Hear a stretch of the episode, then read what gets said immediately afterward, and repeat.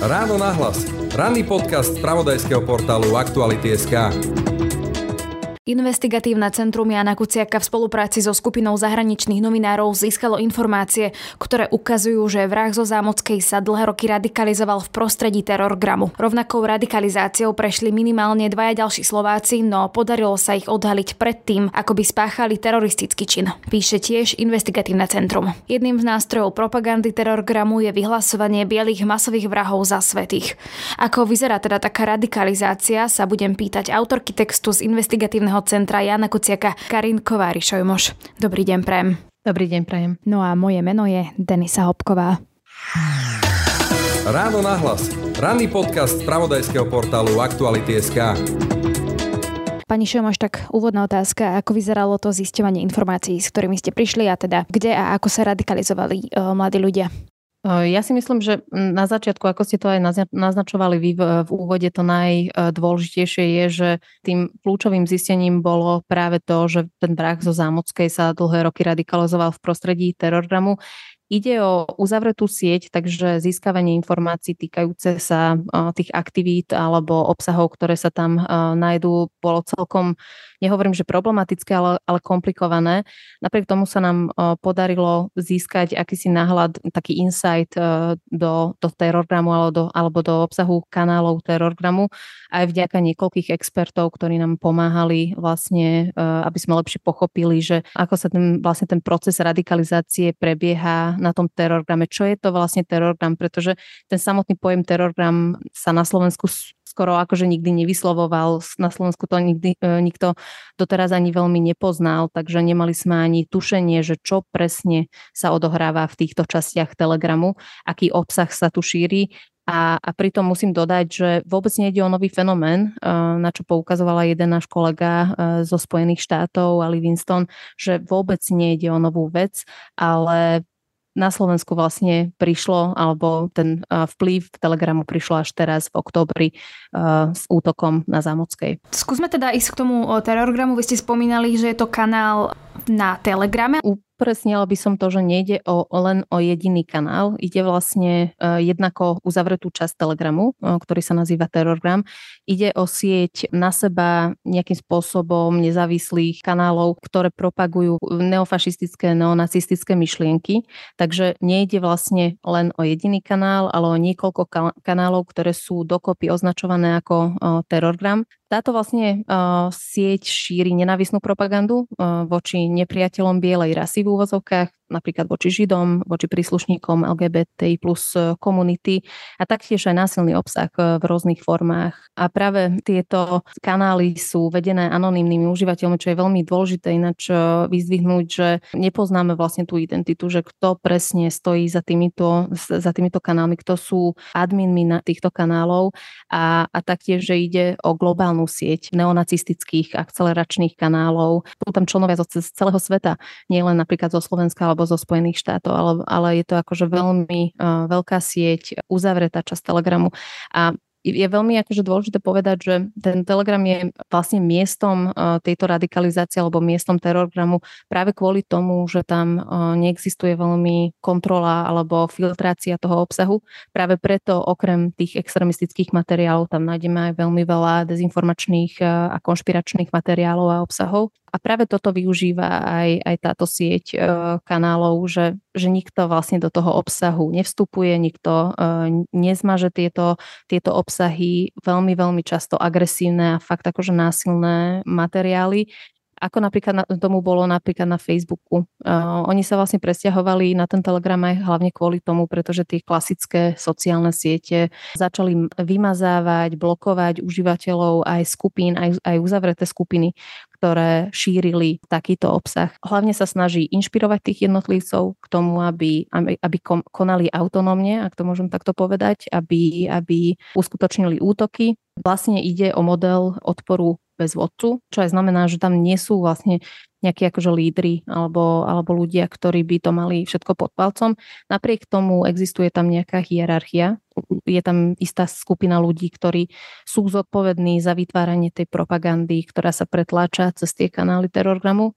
Uh, oni vlastne vytvárajú ten, tú propagandu, vytvárajú, vytvárajú tie materiály ale na druhej strane nie sú akýmsi lídrom, ale oni sú vlastne zodpovední za to, aby, aby tie materiály dali dokopy, akým spôsobom dali dokopy a, a podobne. Vy ste spomínali vo vašom texte, že oni tam diskutujú o zabíjaní, znásilňovaní, čiže v podstate je to také akoby nabádanie k tomu, aby niekto niečo také robil? Tým cieľom nie je to, aby vytvorili nejakú skupinu, ale aby inšpirovali vlastne tých členov keď už hovoríme o tom, že napríklad aká propaganda alebo aké materiály sa tam nájdú v tých kanáloch, tak tie materiály vlastne môžeme rozdeliť do troch skupín. Sú tam napríklad inšpiratívne materiály, ako manifesty napríklad vypracované tými teroristami, akými bola aj, aj terorista zo Zámockej. Tam skôr ide o to, aby, aby posilnili to, to násilné alebo nejakým spôsobom teroristické zmýšľanie. Ďalšou kategóriou sú ideologické materiály, ktoré už sa snažia priamo podporiť ten násilný extrémistický alebo teroristický svetonázor. A potom tá ďalšia, už, už veľmi konkrétna kategória sú inštruktážne materiály, kde už uh, hovoríme o pokynoch, o všelijakých manuáloch, uh, ako napríklad uskutočniť sabotáž, na koho uh, útočiť, akým spôsobom vytvárať napríklad zbranie, rôzne typy na to, že keď už niekto chce uskutočniť napríklad sabotážny útok, že na aké ciele má útočiť a podobne. Spomínali ste, že aj tam majú také v úvodzovkách zberateľské kartičky a to sú v podstate že zoznamy ľudí, ktorí by sa mali stať terčom útoku napríklad. A teraz, že akých ľudí považujú oni za nepriateľov na tých kanáloch sa nájdú aj tie v úvozovkách, ako ste už spomenuli, zberateľské kartičky, čo, čo je vlastne zoznam tých nepriateľov. Ten zoznam je taktiež vlastne súčasťou tej násilnej propagandy. E, náš kolega Ali Winston to veľmi dobre shrnul, že vlastne nepriateľom sa môže stať hoci kto, kto nie je akože tvrdým pravičiarom v úvodzovkách radikálnym eh, pravicovým eh, zmyšľajúcim človekom, eh, ktorý nie je kresťan, nie je biely v úvodzovkách a podobne. Takže fakt tá škála tých nepriateľov je veľmi, veľmi široká. Sú medzi nimi napríklad politici, používam vlastne ten wording toho terorogramu, ale ide o bielých politikov, ale napriek tomu považujú ich za zradcov, pretože si myslia, že kolaborujú s, s, s tou židovskou okupačnou nadvládou. Potom sú tam právnici, uh, ľudia židovského pôvodu, príslušníci LGBTI plus komunity, ktorých napríklad títo ľudia vnímajú ako nejaký akože nástroj tej židovskej nadvlády a podobne. Ten zoznam tých nepriateľov aj zradcov je veľmi veľmi, eh, dlhý. Existuje vlastne na tom terorgrame aj uh, priam, priame nejaké napojenie na Slovensku? Ide skôr o, o globálny fenomén, takže tá spoločný, ten spoločný jazyk je vlastne angličtina. Napriek tomu my sme sa dostali k informáciám, že tam existovali aj také skupiny, ktoré mali slovenský kontext do istej miery. Napriek tomu nie všetci členovia tých skupín boli Slováci, takže napriek tomu, že že išlo vlastne v úvozovkách ako slovenské skupiny, neboli to na 100% len slovenské skupiny.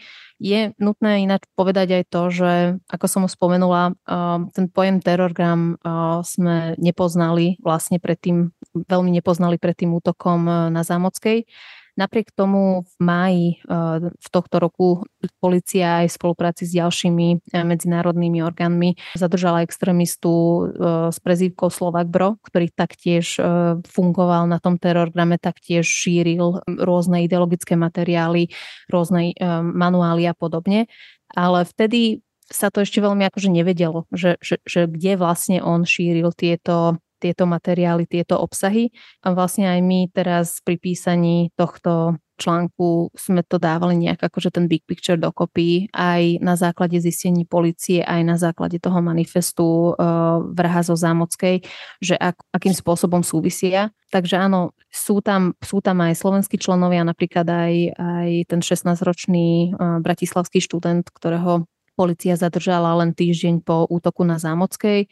Takže boli tam v minulosti určite nejaké skupiny, to, že či v súčasnosti ešte fungujú, to s istotou nemôžeme povedať. Ide o veľkú skupinu kanálov, takže nevieme presne, že, že či niečo také ešte teraz funguje, koľko napríklad slovenských členov majú alebo koľko členov majú z regiónu, aj to sú akože veci, ktoré, ktoré nevieme. Vy ste v texte spomínali aj, že čo sa dialo na terorgrame potom, čo vrah zo Zámockej zabil, zastrelil Matúša Horvata a Juraj Vankoliča, že v podstate tam ako keby to poviem, že oslavovali? jeden z tých expertov, ktorý sa zaoberá s terorgramom priamo, hovoril, že, že to môže popísať jedným, jediným slovom, čo je nadšenie. To sme písali aj v texte oni vlastne v tom momente, ako sa dozvedeli o, o tomto útoku, e, začali tam vypisovať, že chcú čo najviac informácií, chcú fotky, chcú videá, aby mohli vlastne vytvárať e, ďalšiu a ďalšiu e, propagandu.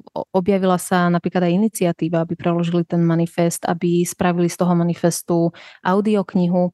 Takže fakt akože tamto v útokkách nadšenie bolo veľmi veľké a asi to najdôležitejšie je, že vyhlásili ho za svetého, čo je veľmi silným nástrojom propagandy v tejto online komunite. Svetým označujú vlastne tých, ktorí spáchajú útok na podporu nadredenosti bielej rasy, neonacizmu alebo taktiež aj iných variant e, tej istej ideológie e, s cieľom vlastne zabiť nepriateľov bielej rasy, ako som už spomenula, napríklad židov alebo, alebo príslušníkov LGBTI komunity. A vlastne tých páchateľov týchto zločinov bez ohľadu na to, či už ehm, počas útoku ich zabili, alebo policia ich zabila, alebo popravili po rozsudku, alebo sa dostali do väzenia. Oni sa stanú mučeníkmi, stanú sa akýmisi vzormi, glorifikujú ich. A, a vlastne táto skupina tý, týchto masových vrahov označených za svetých je veľmi silným nástrojom uh, aj tej propagandy a propagácie tých, týchto akšu násilných myšlienok. Napríklad používajú k tomu aj tzv. kalendár svetých, uh, kde každý mesiac uh, zdieľajú historické násilné teroristické činy, ktoré súvisia práve s tým belovským rasizmom napríklad a, a ktoré oni vnímajú ako, ako činy, ktoré formovali ich hnutie do istej miery. A my sme mali možnosť nadliadnúť napríklad e, na poster e, z tých svetých, na to, že, že formálne, alebo ako to vyzerá graficky. A, a videli, sme aj, videli sme aj poster um, teroristu zo Zámockej.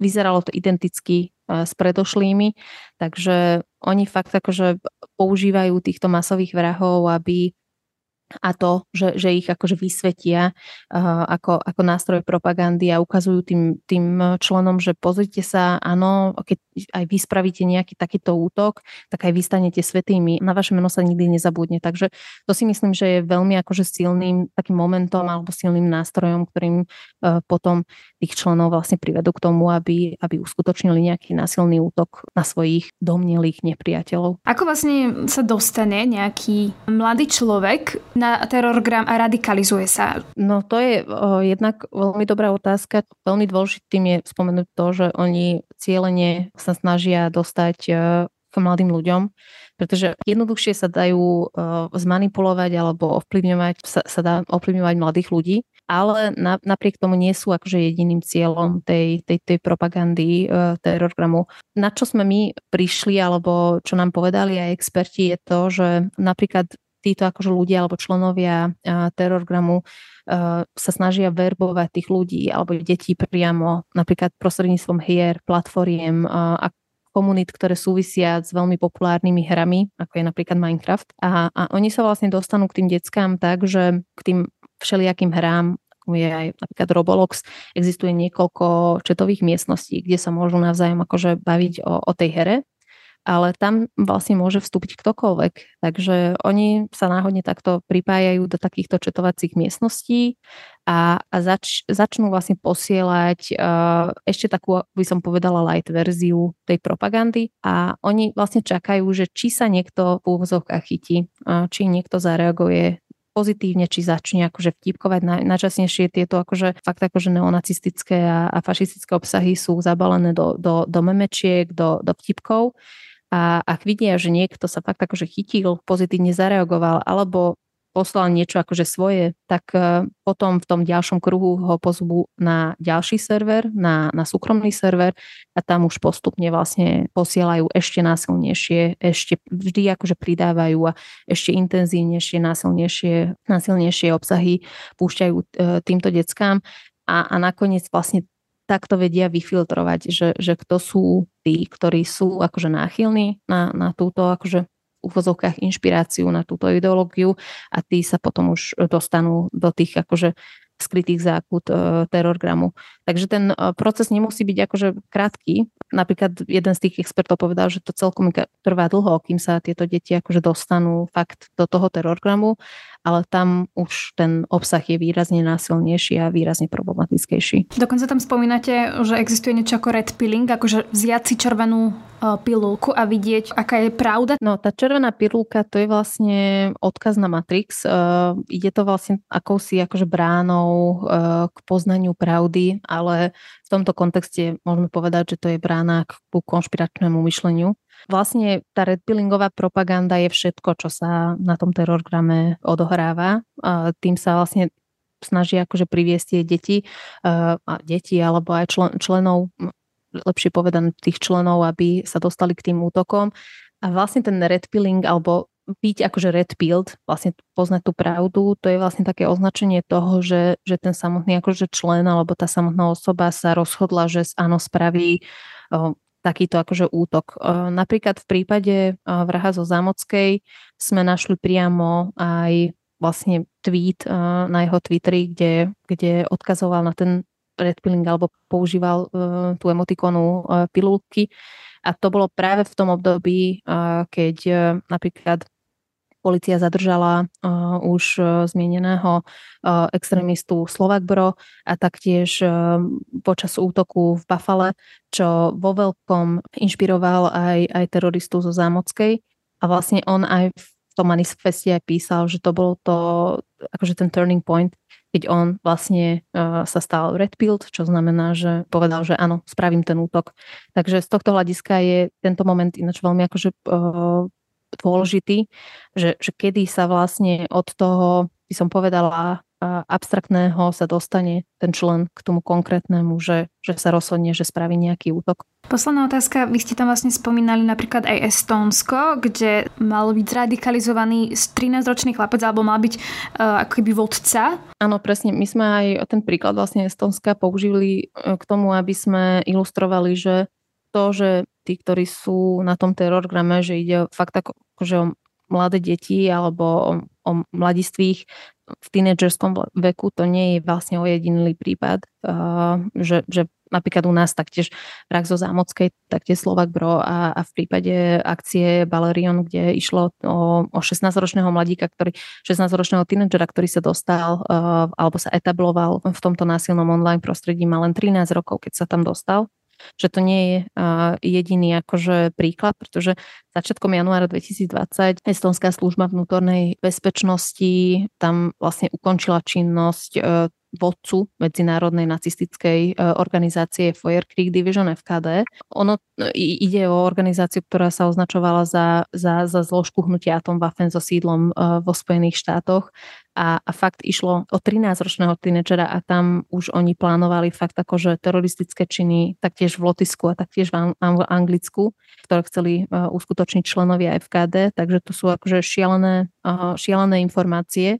A potom, čo vlastne toho 13-ročného mladého uh, zadržala policia, to, to bola ináč akože taktiež veľmi zaujímavý akože moment, že, že nebol odsúdený a nebol ani e, trestaný, pretože mal len 13 rokov. Potom sa objavil ešte jeden ďalší akože veliteľ FKD, toho taktiež nakoniec e, zadržali, ale nevieme presne, že koľko mal vtedy rokov, ale vieme, že bol neplnoletým, takže, takže to sú akože alarmujúce, alarmujúce informácie, že idú po tých mladých, pretože sú oveľa jednoduchším terčom tej propagandy terorgramu, ako napríklad e, starší členovia. Toľko teda e, k najnovším zisteniam investigatívneho centra Jana Kuciaka, Karin Kovary Sojmoš. Ďakujem pekne. Ďakujem aj ja. Počúvate podcast Ráno na hlas. V štúdiu momentálne vítam experta na extrémizmus Daniela Mila. Dobrý deň. Dobrý deň, prajem, ďakujem za pozvanie. K tomu teda samotnému, čo sa stalo, či útok na Zámockej, alebo prípad Slovak Brok, ktorý bol odsúdený na 6 rokov, alebo aj vlastne zadržanie mladíka v prípade Balerion, uh, pôsobí trošku na prvý pohľad, že sa nám tu ako keby čoraz viac mladých ľudí radikalizuje. Je to tak? Alebo to tak bolo možno aj predtým, len sme, dajme tomu, tomu nevenovali pozornosť? Ako to je teda?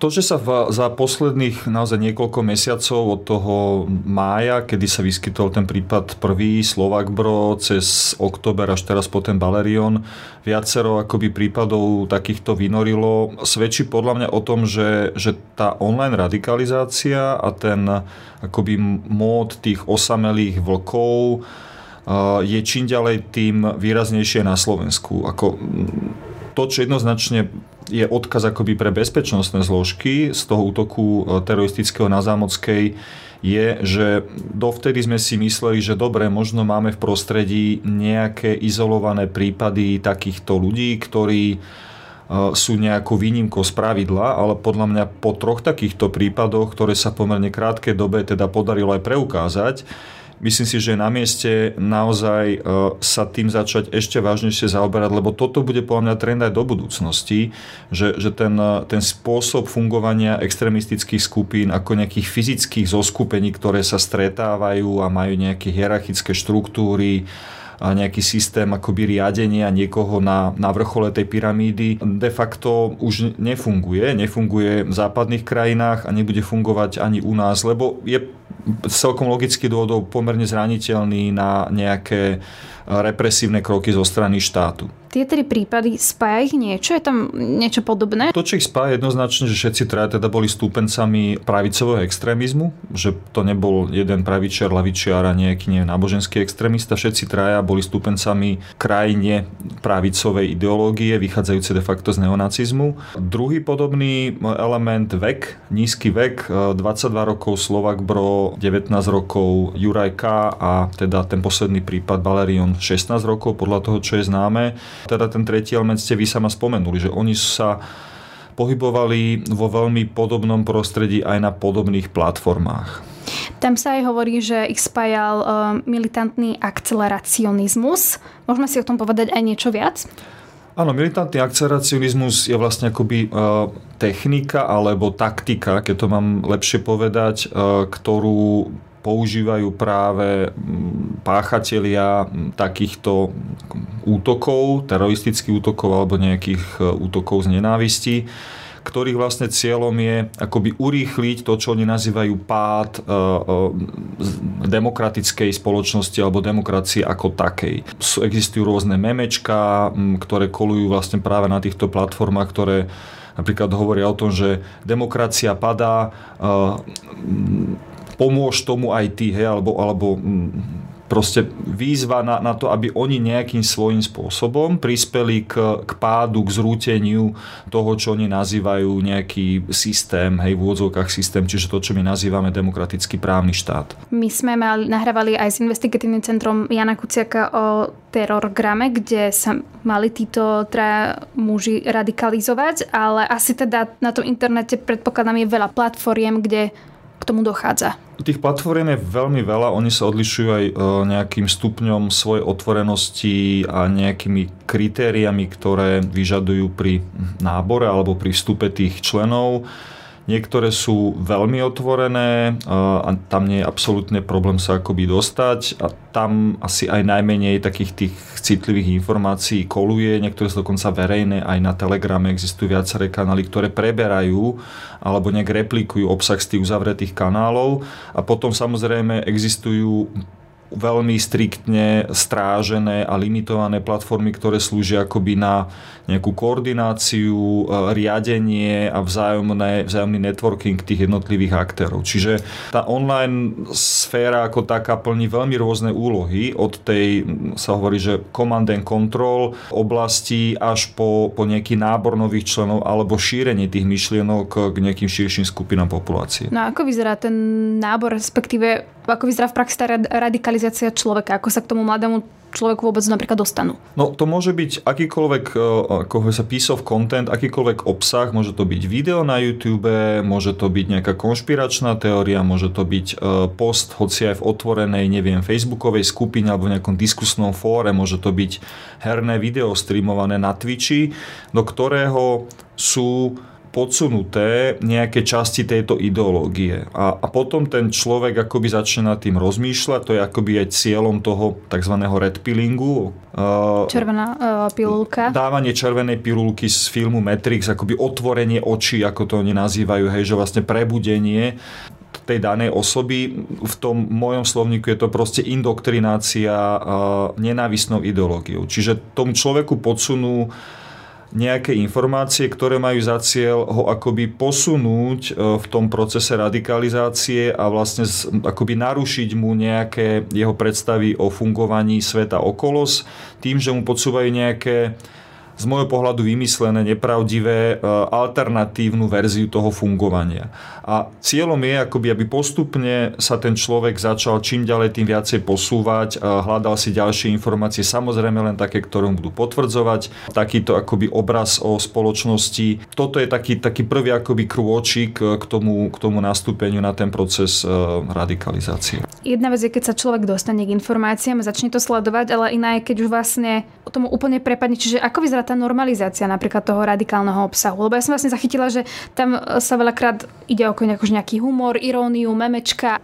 Ten humor a tá satíra je častokrát akoby zásterka na to, aby vôbec uh, hodnoty a postoje, ktoré sú v tej väčšinovej spoločnosti považované za nepriateľné, napríklad, poviem úplne konkrétny príklad, uh, memečka, ktoré nejakým spôsobom ironizujú holokaust. Hej, akože u nás, myslím si, že v normálnej spoločnosti je je, je vysmievanie sa alebo nejaká ironizácia holokaustu, v ktorom zahynulo, vieme všetci, nie, niekoľko miliónov e, Židov. Bol to jasný, proste plánovitý postup zo strany E, nacistického nemeckého spojencov, tak niečo takéto je spoločensky neakceptovateľné, ale tým, že oni to akoby dajú, že do humornej podoby, alebo napríklad nejaké vraždy, e, masové zabíjanie nejakých nebielých e, obyvateľov alebo akékoľvek tieto teroristické útoky, ktoré, ktoré ľudia správe z tohto prostredia krajnej pravice, pravicov extrémizmu páchajú, slúži na to, aby tí potenciálni sympatizanti akoby prekonali taký ten možno prvotný odpor. Že vedie to len vtip, veď my to nemyslíme vážne, veď sa na tom zasmejem a potom postupne akoby tá hranica sa posúva. Potom ďalším krokom, ktorý častokrát tam využívaný je akoby desenzitivizácia na násilie. Čiže zobrazovanie násilných fotiek, videí, poprav, streamovania práve z, z takýchto akože násilných trestných činov, ktoré majú takisto za cieľ akoby otupiť e, tú citlivosť, ktorú väčšina ľudí má, keď vidí mŕtvoly, rozstrielané tela, ako niekto niekoho zabíja a podobne. Takýchto videí samozrejme na tých uzavretých platformách nájdeme kolovať veľké množstvo. Čo sú to za typy možno ľudí, ktorí sú nachylní k tomu sa až tak výrazne radikalizovať? Že či tam je niečo, akýby nejaký náznak toho, čo sa stane, že ten človek naozaj tomu až tak prepadne?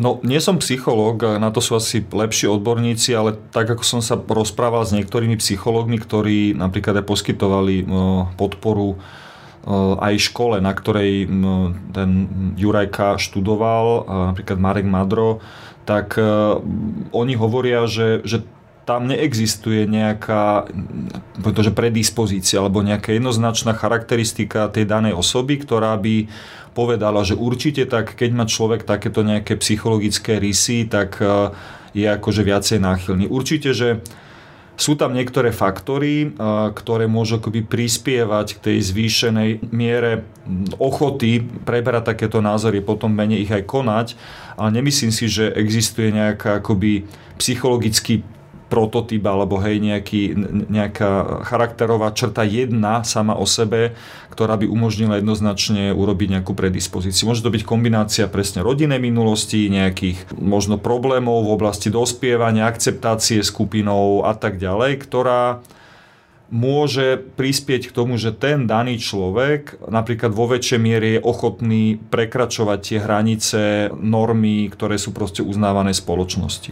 Máme nejaké čísla, alebo vieme, že koľko ľudí, dajme tomu, práve možno navštevuje takéto platformy? Takéto čísla no, vo verejných zdrojoch nie sú dostupné, majú ich v nejakej miere určite služby a kolegovia z policie, ale to sú čísla, o ktorých sa verejne samozrejme nehovorí. A pýtam sa to preto, lebo ako často sa stane, že z toho, z tej diskusie na internete aj niekto niečo reálne urobí, že dojde k nejakému činu. No, to zistíme bohužiaľ častokrát až po takomto skutku. Práve preto sú aj tie online platformy, kde sa takéto niečo deje pod e, drobnohľadom bezpečnostných zložiek, nielen našich, ale samozrejme zahraničných, lebo opäť e, to, že u nás sa stal tento otrasný útok, je len akoby v línii ďalších podobných útokov, ktoré prebiehajú dlhé obdobie, no minimálne od, od Andersa Breivika ich bolo oveľa viacej v Spojených štátoch, na Novom Zélande, vo, vo Francúzsku, v, v Nemecku a v mnohých iných krajinách. Čiže akoby je tam určite celá rada, taká nejaká šnúra takýchto prípadov, ktoré majú viacero spoločných prvkov a ktoré dokonca aj tá komunita tých, nazvem to, že neonacistov alebo pravicových extrémistov, ktorí fungujú na týchto platformách, dokonca sa snažia akoby z nich vyrábať martírov alebo svetých. Oni ich nazývajú, že svetý, svetý Breivik, svetý uh, John Ernst, svetý, uh, neviem, Jurajka a tak ďalej. Všetky tie mená tých páchateľov z nášho pohľadu ohavných teroristických útokov, oni de facto v rámci tej komunity prezentujú ako, ako martírov boja za nejakú svetú vec, čo je samozrejme úplne zvrátený pohľad na, na takéto činy.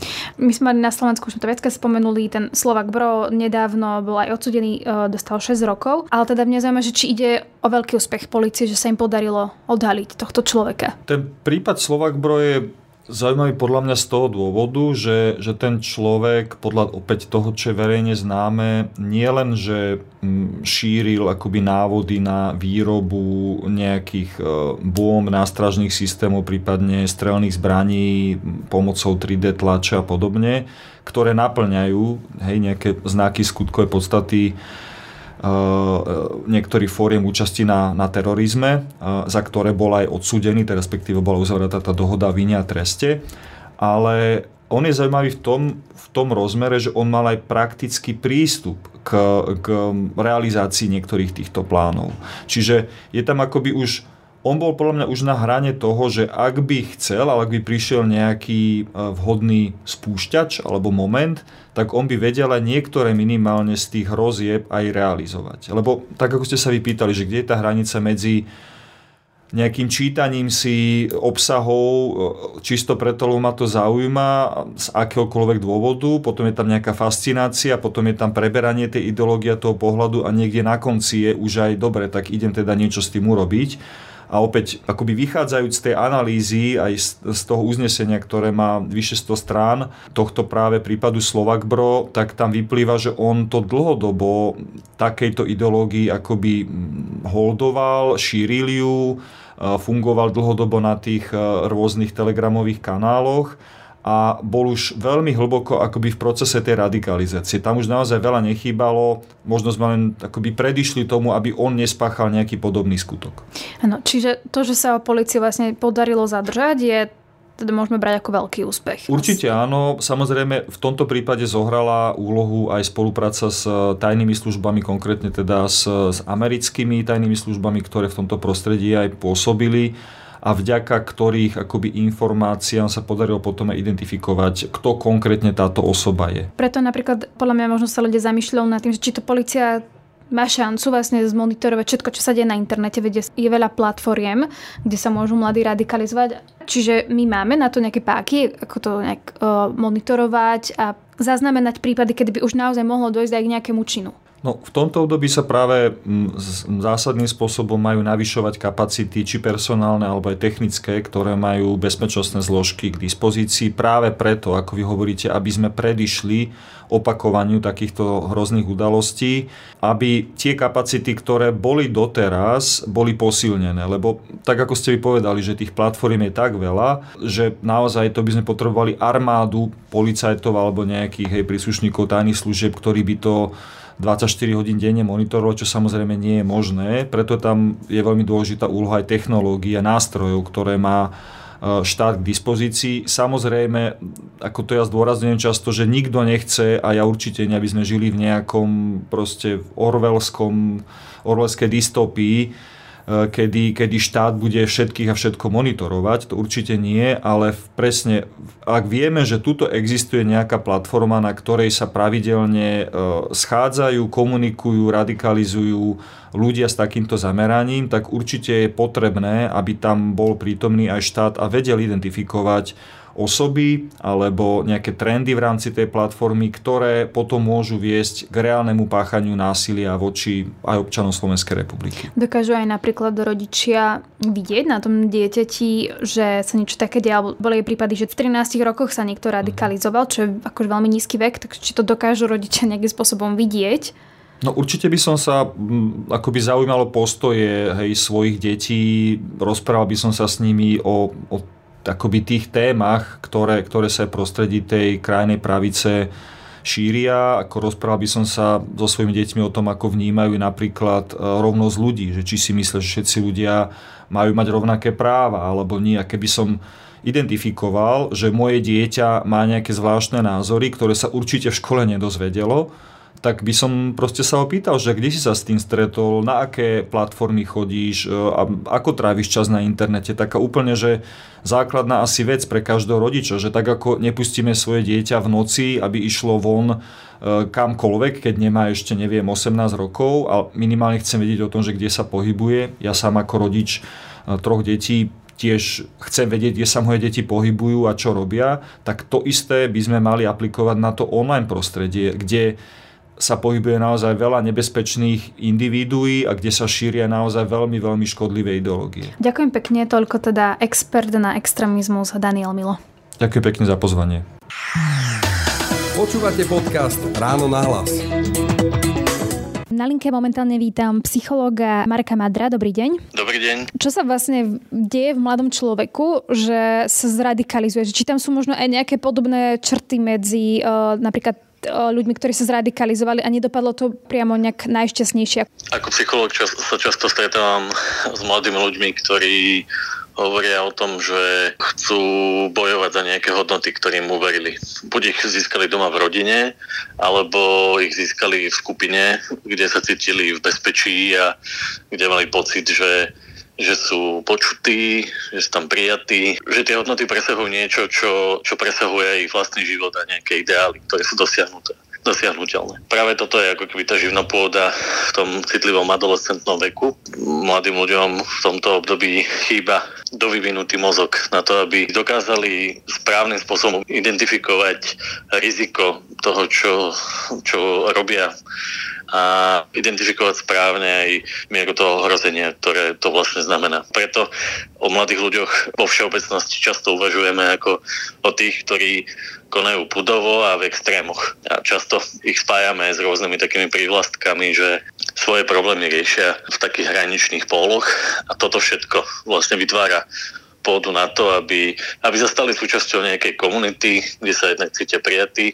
a počutí zároveň keď sú to ideály, ktoré sú v rozpore s tým nabehnutým systémom, tak s tým experimentujú a, a niektorí z nich sa môžu stať naozaj obeťami aj takýchto radikálnych skupín. To, že napríklad mladý človek, dajme tomu, prepadne tomu, že sa dostane nejaké extrémistické platformy a podobne, tak je to aj o tom, že napríklad to vidí doma, alebo sa to môže proste stať aj, dajme tomu, dieťaťu, ktorý, ktorých rodičia vôbec takéto akoby hodnoty nemajú?